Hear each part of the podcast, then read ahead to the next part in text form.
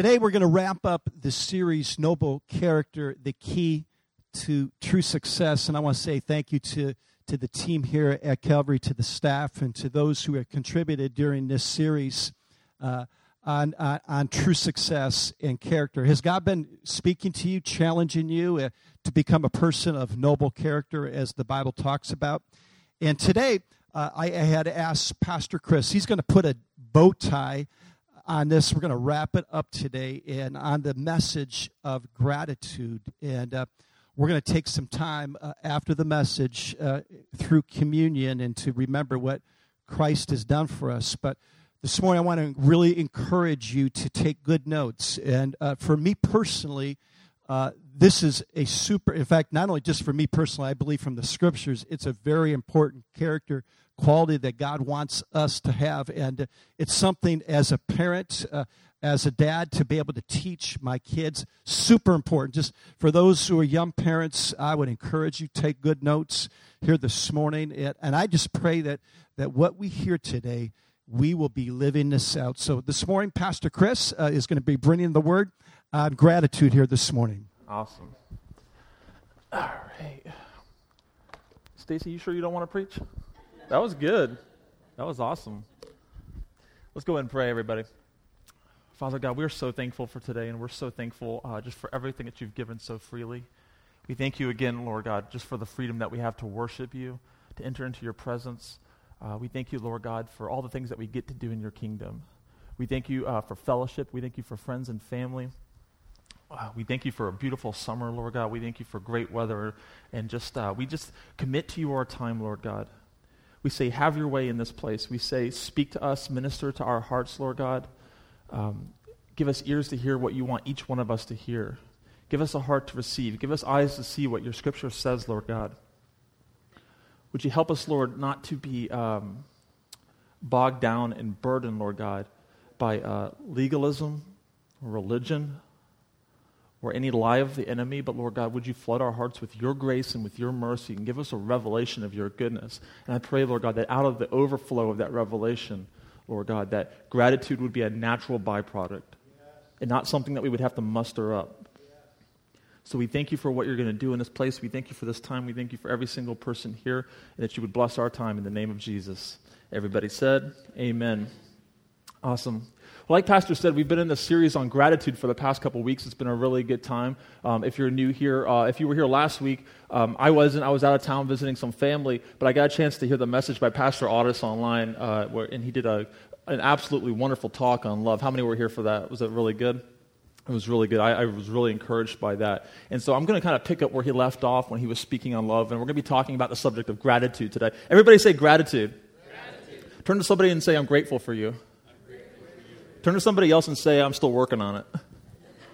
So, but listen, gratitude, uh, you know what? Here's the thing. Um, I've got like a list of things I kind of want to talk about today, some scripture I want to share and teach from, and some things that like really I do want to teach. It's going to be more of a teaching today than preaching. But um, what I want to ask is, you know, during worship, I was just praying kind of like asking God, like, how do you want me to communicate this? And one of the things I feel really strongly about is I really feel like a lot of this is I, I kind of just want to share out of the overflow of my heart, if that will be okay with everyone. Just a lot of things that God has been doing, and I'll share naturally out of that. So it won't always look polished when I share that way, uh, but it's kind of a testimony of what God's been doing. Um, I really feel like whatever God feeds me is great to feed other people with. So um, a lot of what I'll be sharing today is just stuff that God's been speaking to me. Um, and I'll just start by saying that um, I turned 30 recently, and it's been a real source of depression. it's been a real source of depression. I'm going through a quarter life crisis, but it's been, it's been all right. But, anyways, I've reached that age now where I've started to say things like this when I was your age. I never thought I would say that, but now I'm starting to say when I was your age. Or, or I've said, you know, um, something to the extent of, uh, you know, back in the day or something like that. So, anyways, I've noticed that there are now trends. The, the generation gap between me and high schoolers and younger people is just depressing. It's just absolutely depressing. I've given up trying to be cool. Um, I, have got my, my younger sister, Michaela, who helps me, but it's, it's really, it's bad. It's a work in progress. But um, I'm now at the point now where generations are being raised with things that I was introduced to. So, anyways, now there's a whole generation being raised up with technology in a way that it was all new to me. Like I'm kind of Generation X, so everything I was introduced to was like, oh, it was brand new. So I remember uh, being in high school, and I remember, you know, some things never change, and telephones never change with teenagers. They want to be on it all the time. They want to be communicating all the time. So I was on. I was just. I was a teenager too, and I wanted to be connected to all my friends. So I would always do that through the phone. The only problem is when I was in ninth grade, when I was a freshman in high school, to do that, we still had a cord attached to it. And if you wanted privacy, you needed to take that cord and kind of like hope it reached into the bathroom, and you closed the door and locked it. And then you know your parents come up and they're like listening in on the bathroom conversation and what's going on. Um, I remember when like call waiting came out. I thought that was the greatest thing ever. I remember when caller ID came out. That was the greatest thing ever. Nope, I am not answering that one. So, but anyways, so anyways, I remember that there was just a lot of things that being on the phone was a lot of fun. Uh, I love being connected to my friends, but I remember when cell phones first came out and my friends started getting them, my rich friends started getting them, and then slowly became more accessible. Technology wise, I'm actually a little bit behind for my generation. I'm what you call in industry marketing terms a laggard. I'm the kind of person that gets I get DVDs around the time people get Blu-rays. Uh, you know, I just now started getting Blu-rays, and everybody's like, "What do you even have Blu-rays for? Don't you just upload it?" Know, I was like, "Oh gosh, I can't even keep up." But anyways, um, I eventually got a cell phone around the time that people started getting smartphones. So I remember when I got a, my first cell phone, it was something like this. It was like a little flip phone. And I remember how excited I was. I was like, oh my gosh, now I can be connected all the time. I'm connected anywhere I go. And I just remember how grateful I was. And then, like, when text messaging came out, oh, this is so awesome. I don't have to talk to them. I can just message them. You know, like, I don't have to, like, fake a conversation for 10 minutes. I can just be like, I'll be there in a minute and skip all the formalities and all that kind of stuff. So I thought it was great when I first got a phone like this. Then the most horrible thing in the world happened. They came out with something like this the iPhone. And then I just remember, like, the flood of, like, oh my gosh, my phone's a piece of junk now. It's like, I, I, used to tell people, my phone's so ghetto. The only thing it's missing is the string with the other can attached to the end of it. It's like, so like all of a sudden, what I was so grateful for and what I thought was the coolest thing in the world became some like a great source of shame for me. I was like, it's like, oh my gosh, I can't be seen in public. You know, it's like somebody needs to write an article about me in Voice of the Martyrs. You know, it's like. I, you know, I'm, ta- I'm bearing my cross, my 4G flip phone cross. I got to bear daily. It's like, so I eventually got a smartphone. I remember I, I finally gave in. You know, my, my, my family had an intervention. Like, listen, we need to talk. It's, it's time. It's time. You know, we're sending you group text messages, and it takes you three hours to get one of them. It's like you need you need to get a smartphone. So I finally gave in, and I got a uh, you know an iPhone 4S, and that was around the time that the f- iPhone 5S came out. And they're like, "Oh, you got a smart oh, isn't that cute? It's a 4S. well, the important thing is you tried, you know. So I was like, you know, I just give up. I, I, give up. So, anyways, iPhone 6 is about to come out. This is about to become a, you know, the wheel. You know, it's about to become a rock. Anyways, but it's amazing how quickly I can go from gratitude to shame. How easily you can lose discontent. Like you can become really discontent with something that you were really pleased with um, like real quickly, and it's amazing. Our culture is completely designed to uh, impart discontentedness in us. Uh, I, we, you know what? Listen, we got to see a video on some people uh, who are really going through some hard times to give us perspective on this. So, Alex, can you roll that?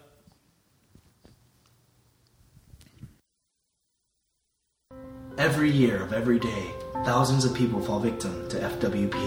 I'm so cold. Starving. Nobody cares about me. Also known as first world problems. I'm so cold. Somebody set the AC to 72. I need it at 73. Starving. Oh, yes.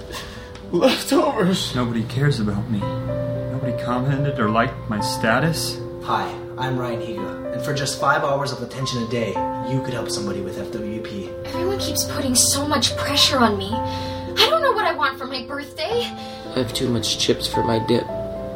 If I open a new dip, I'll have too much dip for my chips. Why does Apple keep making new iPhones?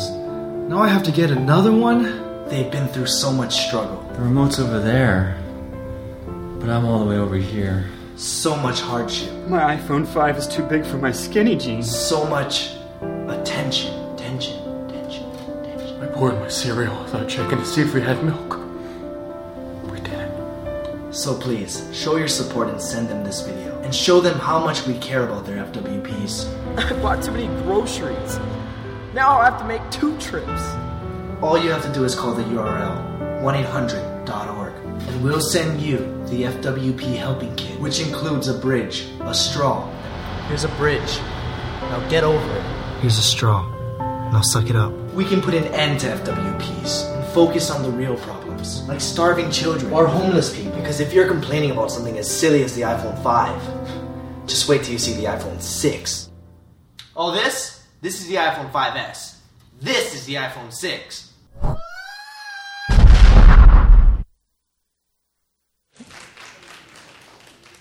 Take up our cross. Oh my gosh.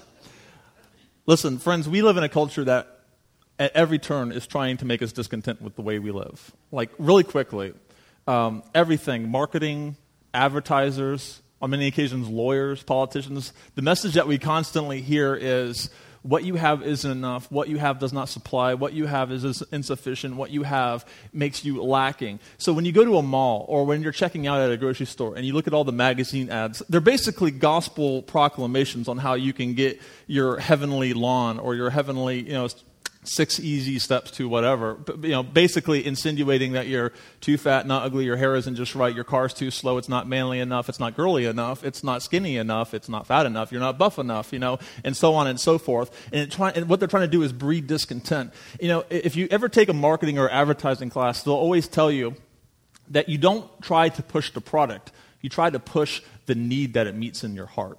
That's what marketing does. It needs to appeal to your sense of beauty. It needs to appeal to your sense of significance, and it needs to appeal uh, to your sense of um, taste.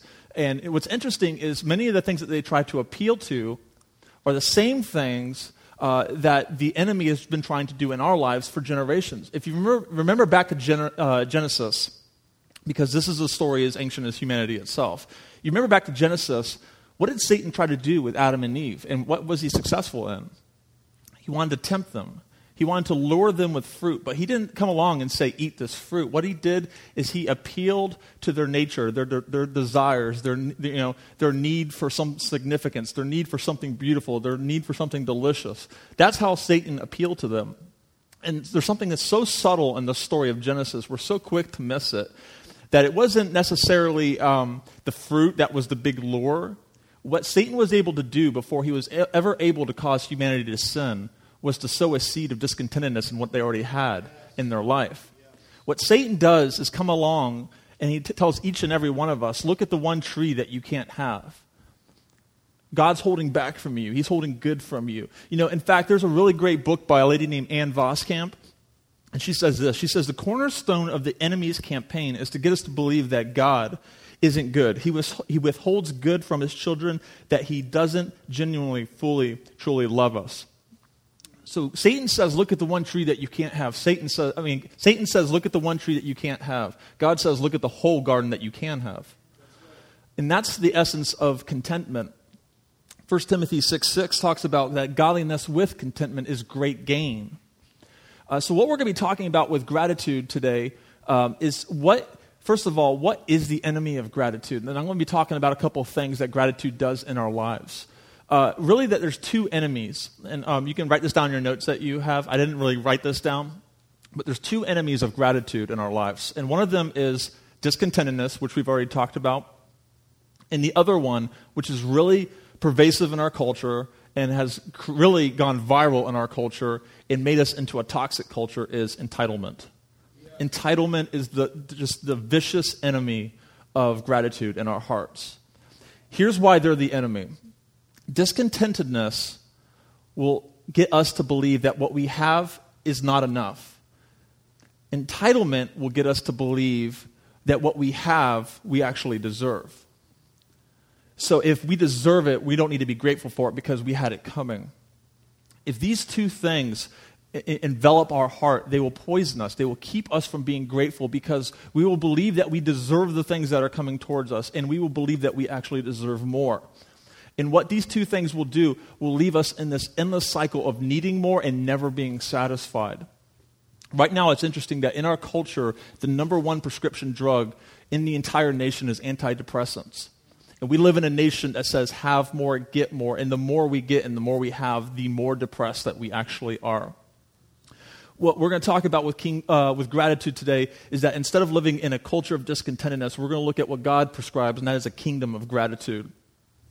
Uh, so we have, uh, you know, in, the, in, this series, we've been going through all these character traits, and in every one so far, the pastor, uh, the pastors and speakers have had quotes. So I have a few quotes also for gratitude. If we can go ahead and get those up on the screen. Thomas Merton says, "To be grateful is to recognize the love of God in everything." It's awesome. Meister Eckhart, if, only, if the only prayer you ever say in your whole life is thank you, that would suffice. So good. John F. Kennedy says, as we express our gratitude, we must never forget that the highest appreciation is not to utter the words, but to live by them. Thank you, JFK. Rick Warren says, in happy moments, praise God. In difficult moments, seek God. In quiet moments, worship God. In painful moments, trust God. Every moment, thank God. That's awesome. Dietrich Bonhoeffer, wonderful pastor in Nazi Germany uh, uh, during a, just a horrendous time of opposition, says, It is only with gratitude that life becomes rich. So awesome. Robert Brault says, There is no such thing as gratitude unexpressed. If it is unexpressed, it is plain, good old fashioned ingratitude. See, Melody Beattie says, Gratitude unlocks the fullness of life. It turns what we have into enough and more. It turns denial into acceptance, chaos into order, confusion to clarity. It can turn a meal into a feast, a house into a home, a stranger into a friend. Gratitude makes sense of our past, brings peace today, and creates a vision for tomorrow. It's awesome. So good. Thomas Merton again, he says, To be grateful is to recognize the love of God in everything He has given us. And He has given us everything. Every breath we draw is a gift of His love. Every moment of existence is a grace, for it brings with it immense grace from Him. Thomas Merton again. Gratitude, therefore, takes nothing for granted, is never un, uh, sorry, never unresponsive. It constantly, it, it is constantly awakening to our wonder and to praise to the goodness of God. For the grateful person knows that God is good, not by hearsay, but by experience. And that is what makes all the difference. Is there another one? Is that it? I think that's the last one of the quotes. So, again, gratitude. We're going to be talking about that today. Um, and one of the things that, here, here's, hear me now on this. Gratitude is one of those things. We've been talking about character traits. And when we're talking about character traits, what we're essentially looking at is we're looking at a trait that we want to possess in our hearts, that we want to acquire or have more of. Now, what's tempting is to get up here and say, you need to be grateful. But how many of you know that does not make you grateful? When you were a kid and you got a gift in the mail and your parents said you need to write some thank you letters. How many know that that didn't necessarily flood your hearts with gratitude? You're just you know. So here's what i want to say just from the offset gratitude is not something that we muster up. Gratitude i really feel like this is kind of what god whispered to me in prayer. I really feel like that gratitude comes naturally when we get a revelation of all that he has done for us. When our eyes get set on the work that he has done and not what we have done when we get an accurate revelation and perspective of who he is and who we are in light of him, and then all, all that he has done in light of that, the natural response will be gratitude. So, my prayer today is that all of us will get a revelation in our hearts and our minds of gratitude towards God, of his goodness and all that he's done. Gratitude towards other people will come when we have a revelation of how God uses them to work in our lives when we get a revelation of every single person created in the image of God, we'll be grateful for them. It's hard to be de- grateful for some people in our lives if we're just perfectly honest. There's people in our lives that, just quite frankly, we wish weren't in our lives. But I really believe that through an accurate revelation and, and just through just God speaking to us and revealing His image, the, the um, Imago Dei is what it's called in the Greek, but a revelation of God's image in each and every person that we will be, learn to be grateful for the employer, the employee, the whacked out cousin, you know, the, the customer who just whatever, and so on and so forth. So, um, going into this, couple key scriptures that I want to talk about. Um, Psalm 100, verse 4 says, Enter into his gates with thanksgiving and his courts with praise. Give thanks to him. Bless his name. I love what uh, Pastor Steven Furtick of a church up in North Carolina says about this. He's like, before you come into his house and ask him for anything, you thank him for everything. Colossians 3.17 says this, And whatever you do, in word or deed, do everything in the name of the Lord Jesus, giving thanks to God the Father through him. So good. 1 Thessalonians 5:16 through 18 says, Rejoice always, pray without ceasing, Give thanks in all circumstances. Give thanks in all circumstances, for this is the will of God in Christ for you. So, what I want to talk about today is a few things, four things that gratitude does in our lives. Four things that gratitude does in our lives.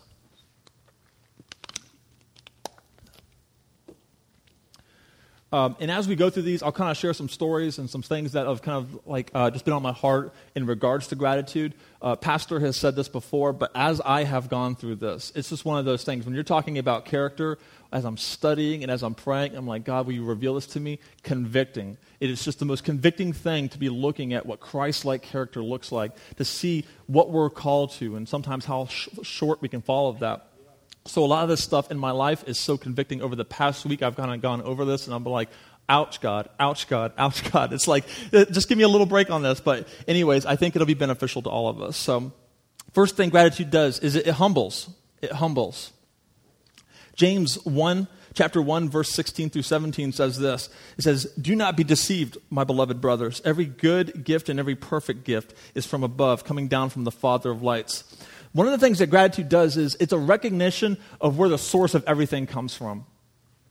When you're grateful for something, you are acknowledging that you are thankful for something that you did not give in and of yourself, that you did not get in and of yourself. It came from someone else, it came from something else. And ultimately, like what we see in, in uh, James, is that ultimately it all comes from God, all comes from His source. It's like, you know, well, what about, you know, all the shifts that I've worked and all the hours I put in at work? He gave, like Pastor already said it, He gave us the strength to work, He gave us the wisdom to work ultimately everything we're capable of, the creativity that we're capable of, our ability to paint or to write music, our ability to sculpt, to dance, to do business, to do construction, all of that. All that ultimately is from God. It's a gift that He's given us. What gratitude does is it says, Thank you for the gifts that you've given me, which have enabled me to be productive, to produce something, to be effective in work or at a job. Uh, thank you for the f- family that I have, because I, you know, that's a gift from you. The children that I have, Lord, your word says that that's a gift from you, that children are a blessing from the Lord. You know, uh, so when you're uh, being grateful, when you're expressing gratitude and praise and thanksgiving, what you're saying is, Thank you, Lord, for everything that you've given. It's a, it's a humbling thing to acknowledge that you didn't do it on your own, that God played a part in that, and that because of His goodness and His grace and His sovereignty, that you're able to enjoy the benefits that He's given. The second thing that it does is it shows love. It shows love. Psalm 69 verse 30 31 says this it says i will praise the name of god with a song i will magnify him with thanksgiving this will please the lord more than an ox or a bull or horns with hoofs what he's talking about in the Old Testament there in the book of Psalms is like, listen, there's things that you do for God. In the Old Testament, what they're referring to here is sacrifice, animal sacrifice. You know, I want to do something pleasing for God. We're going to sacrifice some bulls and some rams just like he commanded us to, which is great. Which is great. But at the end of the day, what he's saying is, listen, thank you for the sacrifice of the animal. How about a sacrifice of your heart? How about a sacrifice of praise and thanksgiving and gratitude for all that God has done? What the Bible says is that this is actually an act of love to Him. It shows love to Him. Also, when you express gratitude to someone else, it's an act of love to them. It's encouraging, it's affirming, it's gratifying when, you, when somebody has done something for you that you just turn and simply say thank you or you express that thanks. Um, one of the things I was thinking about uh, when doing this, and, and, I think I do this every time I preach. Many of y'all know that I also work in a restaurant. Um, so I take any chance and every chance I get to berate and uh, demonize bad tippers. And I will continue to do that so long as I work in a restaurant. But, anyways, um, the power of appreciation. Uh, gratitude, another word for gratitude is appreciation. And the word uh, appreciation, come, you know, the root word for that is appreciate. That word literally means to add value. In other words, when you're grateful to someone and when you express appreciation, you're adding value to that person. You're, you're ascribing value to that person. You know, you, ultimately, we hope that our houses appreciate in value, you know, because that means value is being added to it. If it's not, it's depreciating. So, just in our lives, with people in our lives, with our family, our friends, the things that God has given us, just remember this whatever we don't appreciate will depreciate. Whatever we don't add value to will cease to have value in our hearts. So gratitude does two things. It expresses love to them, but it gives us a heart of love for them. Uh, so that's one of the things with appreciation. So I've, I've kind of used this. Um, there's a phrase that we use in the restaurant business. It's called the verbal tipper. And the verbal tipper is the man, great service, wonderful waiter, best experience I've ever had, three bucks. and, um, you know, using that illustration, basically I would say this a verbal tip plus a bad tip equals a verbal insult. Period. You can, you can affirm them until you're blue in the face. If you're leaving them like a measly like 10%, 8%, you have just insulted that waiter if you really believe that they gave you good service. I'll say that. Um, the same is true like in our lives with other things, though. Appreciation isn't just a matter of lip service, it's a matter of uh, gratitude from the heart. Has somebody done something for you? Has God done something for you? What will that look like? What will that produce in your actions towards them? What would that produce in your generosity back to them? Appreciation has legs. It does something, it goes somewhere, and it accomplishes something. Um, this is one of the reasons, we haven't really talked about it a lot from the pulpit, but this is one of the reasons why we've incorporated these um, God loves you cards here.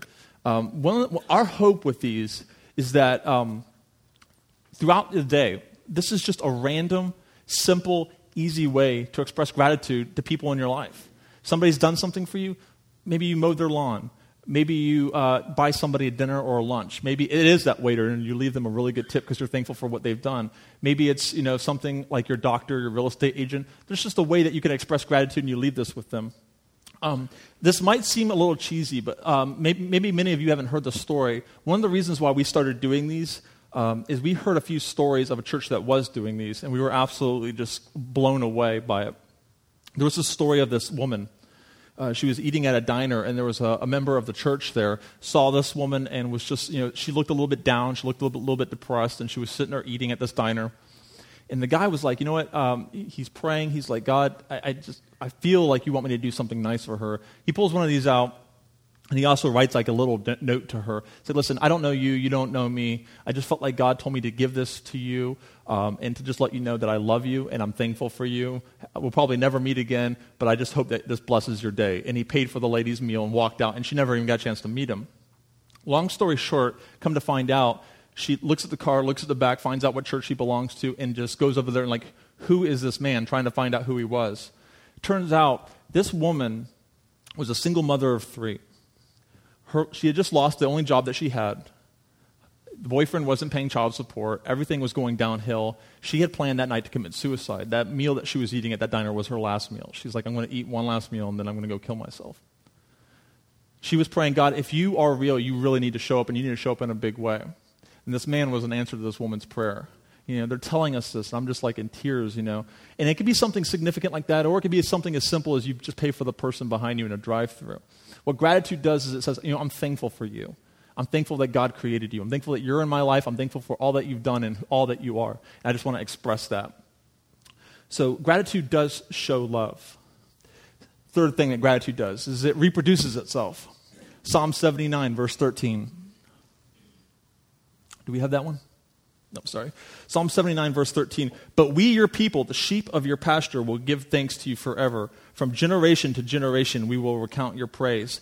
There is a generational aspect to gratitude.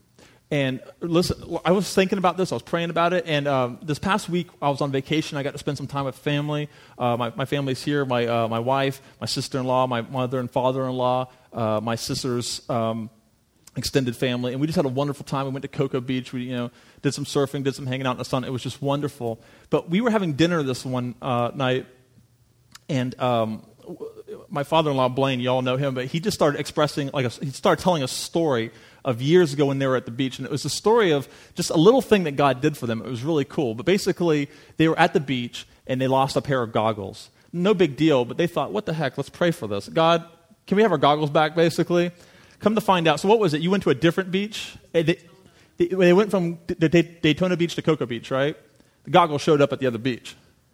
So, anyways, they're like, okay, God, you're trying to tell us something. What are you trying to tell us? So that got us thinking. It's like, listen, God cares about the small things too. So what we started doing is it started like this rapid fire thank you session, and we started recounting miracles. Okay, what did God do in your life? Oh my gosh, you, had, you were $100 short on your mortgage payment, and He sent you a check in the mail. Oh my gosh, what happened? He healed your knee. Oh my gosh, what happened to you? And then he, story after story. And pretty soon we've got like three generations of family telling miracles of what God has done in our life. It's unbelievable. And we're sitting there, well, this was a family dinner, and we're just like recounting all the things that God God has done. So, what turned into a simple dinner turned into just like this wonderful time of just being thankful to God for all the little things that He's done in our life. You know what that does is it goes from being a story that we keep to ourselves to being a testimony that we pass on younger generations are there and they're hearing this and they're like, oh my gosh, you know, this isn't, you don't just drag me to church on Sunday. God really has moved in your life. And so what happens is that gratitude creates a testimony. It creates a testimony that we pass on. We tell our family, we tell our children and our children's children all the things. We recount what He has done in our life. We recount all the things that He has accomplished, all the things that He has shown us. And that's got power in it. That's got power. It's got, you know, it's got a, a power in that testimony that it does. Um, and, and, what it does is that when we recount those things that, he do, that he's done in our lives, it just flood our hearts with joy. Because again, what the, the enemy would do is to continue to accuse us, to continue to accuse his character. So when we go through a rough time, it's very easy to forget all the wonderful times. When we're going through a time of financial difficulty, it's very easy to forget a supernatural, miraculous financial provision when there's something in our bodies going wrong, it's easy to forget a healing that He's already done. You know, so what gratitude does, what it, what it just produces praise that reminds us of what He has accomplished in our lives. I have to remember sometimes that He has healed my body before, which means He can heal my body again. He has provided before, which means He can provide again. He has healed relationships before, which means He can do it again. I have seen friends come to the Lord, which means He can bring revival again. These are the things that we need to remind ourselves of. It reproduces itself. And I'm going to go ahead and close this up pretty quickly. The last, next thing it does is it demonstrates faith and produces worship. It demonstrates faith and produces worship. I'm not going to have this up on the screen, but there's a story in Luke chapter 17. Many of y'all are very familiar with this. It's the story of Jesus and the 10 men with leprosy that he heals. And the story is basically this Jesus is walking along, and as he's going, there's 10 men who have leprosy, and they call out to him, Jesus, have mercy on us. Basically, what Jesus does is he approaches these 10 men, he says, Go show yourself to the priest. You know, he doesn't do anything right there on the spot, but he just says, Go and do it. All 10 men go, and on the way between there and to the priest, they're healed of their leprosy. They're completely cleansed. And what Scripture recounts is that nine of these, uh, nine of these ten men were most likely Jewish, and one of them was a Gentile Samaritan. If you know anything about Samaritans, they were outside kind of of the family of God. They're not considered, like in modern day terms, the nine of them were churchgoers, and one of them was just like a man of the world, kind of like an outsider. So, anyways, what that scripture recounts is that the, that one man, the Samaritan, is the only one out of the ten who returns to Jesus, falling on his face, weeping, praising God, and thanking Jesus for the healing. Jesus says something very interesting to him. He says, Has no one else come back to give praise to God? Ultimately, nobody did. He says, Go, your faith has made you well. What's interesting is they were all healed. That word well in Scripture is the Greek word. It means sozo. And what it literally means is to be made completely whole. It's also translated saved in some scriptures. So, what I want to point out from this scripture and, is that obedience to the command healed their body a response of praise and thanksgiving over what God did do in their life was demonstrated as an act of faith which made them completely whole. It made them completely whole. God will often do many things in our lives. It's gratitude to the little things that He has already done, which brings further healing, blessing, wholeness, and salvation to our lives. This will ultimately produce worship, it will produce thanksgiving, it will produce faith in us. Um, you know, it, it's, it's, it's, when you give thanks over the thing that he has done, is where, again, this is going back to humility. It's acknowledging the source of where it came from. And last thing, last thing that gratitude does is it brings joy and contentment. It brings joy and contentment. There's an awesome study I was reading about. Um, it's absolutely fascinating, but uh, a group of psychologists wanted to do a study on happiness, and they interviewed a whole bunch of college students. And they would ask them a series of random questions. And with one group, they asked these two questions How happy are you? Second question How many dates have you been on in the past year? And they didn't find a really strong correlation between how happy they were and how many dates that they'd been on when they asked those questions in that order. Second group of students, they flipped the question How many dates have you been on in the past year? Now, how happy are you? All of a sudden, they found a strong correlation because as soon as they were forced to focus on their love life or lack of love life, the happiness meter went down. it, all of a sudden, they were, they were like, you know what? I have not been on a date in three years. I, I rated a zero in my happiness scale or something like that. And what he talked about in this study and in this book was that there's something called focus points or the focus illusion, and that is what we focus on often determines our attitude and our heart. It often, oh, we're, we're tricked and deceived when we focus on the wrong thing to affect the, the, the posture from our heart. Mark Batterson writes in this book, he says, As your focus changes, your perspective will change. As your perspective changes, your life will change. Um, another book I was reading by an author named Jon Acuff is one of my favorite uh, speakers. Uh, he, oh, he's a speaker with the Dave Ramsey organization. Many of you have seen him whenever, if you've been through Financial Peace. But he tells the story of when he was a young writer, and he used to write for all these different companies. He would write for Autotrader.com, he would write ads for Home Depot, and so on and so forth. But he expressed that he went through a real season of depression because he was writing, but he wasn't writing what he wanted to write. He, he ultimately wanted to be a blogger. He wanted to influence people. He wanted to write Christian works. He wanted to, you know, he wanted to write all these things that had a little bit more meaning and were from his heart. And so he would talk about how frustrated he would get at his job, and you know he would get he would get booking, uh, you know, speaking engagements, and occasionally he'd go off and speak for some company or something like that. And it really it fed his heart. You know, he's like, my dream. I want to be on stage. I want to influence people. I want to write, and I want to influence people. And then he would go back to his day job, which he absolutely hated, and he would be like, God, this is so miserable. I'm in a cubicle. I'm surrounded by all these people I don't like. And, you know, I want to be out there. And, and then it's like God speaks to him instantly. He's like, So let me get this straight. You want to leave your job because you're frustrated with people so you can go and influence people. He's like, okay, I understand. That changed everything for him. All of a sudden, he was able to turn something that he hated to do into the very thing that he wanted to do. And God t- took him through a season of you be faithful to minister to the people that are already in your life. You have this dream or this passion that involves people. I have given you people. Do something good with them. Love them, care for them, influence them, encourage them. You know, be, be a pastor to them in the context that you're in. And I will give you influence in the area that's most passionate to your heart. And he did that, and you know, long story short, he did get his dream. He was able to go on and work for his hero, Dave Ramsey. He was able, able to go on and write several books and one of the most successful blogs that's out there right now. Um, that convicted me, you know, because it, it's very easy for us to get to a posture to where we're unsatisfied with a season of our life and there's something that we do desire. There's a passion that we have or a dream that we have. What God might say to each and every one of us is be grateful for the season that I've put you in because that's training.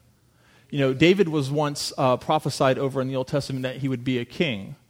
Years later, he's spending most uh, a significant portion of his life on the run, hiding, being you know, tracked down and chased by King Saul constantly being threatened. His life was on the limb.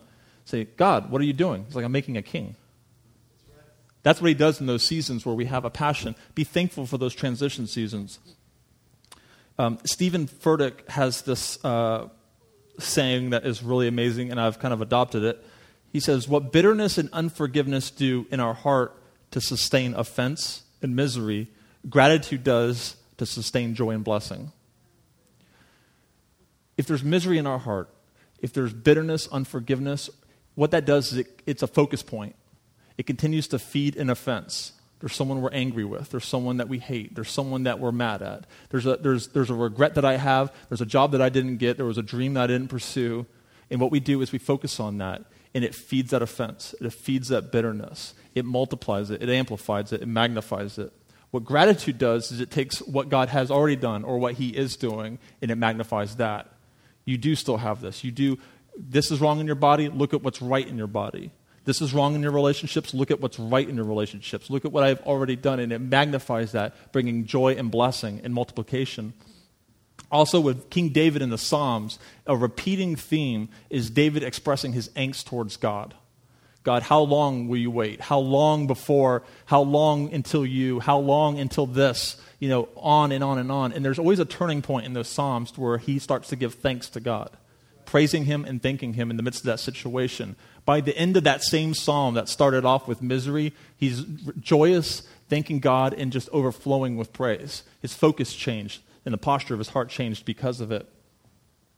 Uh, so, as we get ready to close today, um, I want to leave you with this verse Colossians 3, verse 1 through 4. It says, If then you have been raised with Christ, seek the things that are above where Christ is, seated at the right hand of God.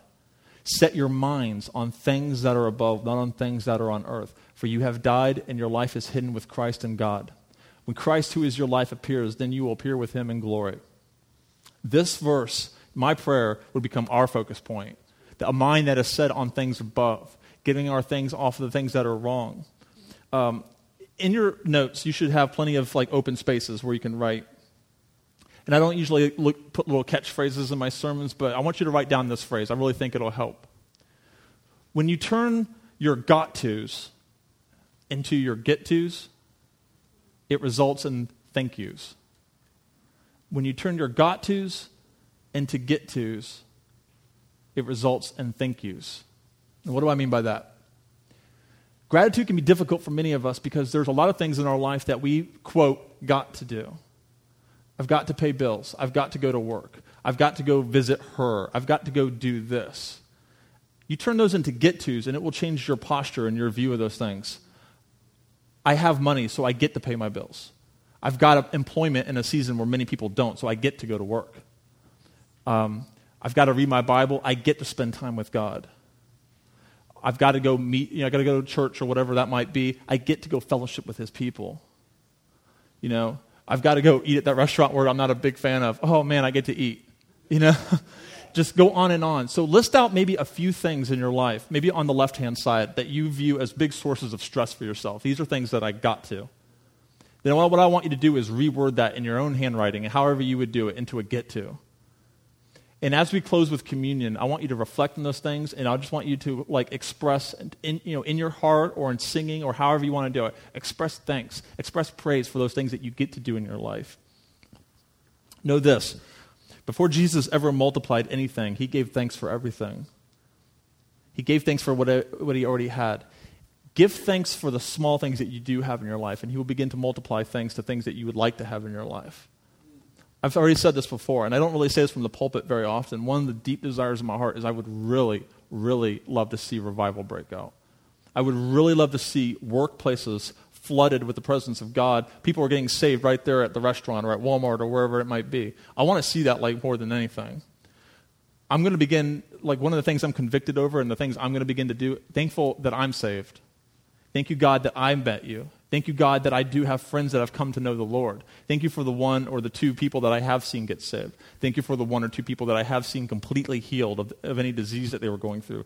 Thank you, Lord, for the bills that have been paid. You know, there's a lot of big, grandiose things I want to see in my life. Thank you, God, for the small beginnings. And I'm really thankful for them. And I thank you that you're going to bring bigger things in your timing and in your season. So these are things I want to reflect on as we um, go into communion. Um, I'm going to go ahead and pray for you, and then Pastor Mike's going to lead us in this. So, Father God, we just thank you so much for everything that you've given. We thank you ultimately, Lord God, that you are enough. Lord God, that in you there is abundance. In you there is, there is just greatness and fullness and joy that cannot be expressed, Lord God. In your presence, Lord God, there is everything that we need. And Lord God, everything that you give is such a gift. Everything that you give is so wonderful. We thank you for your refreshing. We thank you for your salvation. We thank you for your Son, Lord God, who paid a price that we could never pay so that we can experience a relationship with you. We thank you for your Holy Spirit, which gives us power and strength that we can never have so we can live the life that you have called us to. We thank you, Lord God, for every mercy that is new every morning. We thank you, Lord God, for every gift that you have given so freely. We thank you, Lord God, for every season which is either uh, sweet and refreshing or challenging, but strengthens, strengthens each and every one of, uh, one of us nonetheless. So we thank you, Lord God, for everything you've given. We thank you, Lord God, for the difficulties, for the challenges that make us strong. We thank you, Lord God, uh, for the blessings uh, which just flood our hearts with joy. We thank you for family and friends. We thank you for children, for parents, for grandparents, uh, aunts, uncles, cousins. We thank you for the work that we have. We thank you for our employers, Lord God. We thank you for our nation. We thank you for this country that we get to live in. God, there's much that we would change about our nation, but thank you for the nation nonetheless. Thank you for those in leadership. Thank you for those in positions of authority. Thank you, Lord God, for our president, for our congressmen, our senators, our Supreme Court justices. We pray blessing over them. We pray favor and not harm, Lord God. And we pray, Lord God, that you would do greater things in this country. So, um, Lord God, as we take communion and as we reflect on your body and in, on your blood, Lord God, would you just posture our hearts and bring to remembrance all the things that you've done and that we can give you the praise that you're due. We pray this in Jesus' name. Amen. Pastor Mike?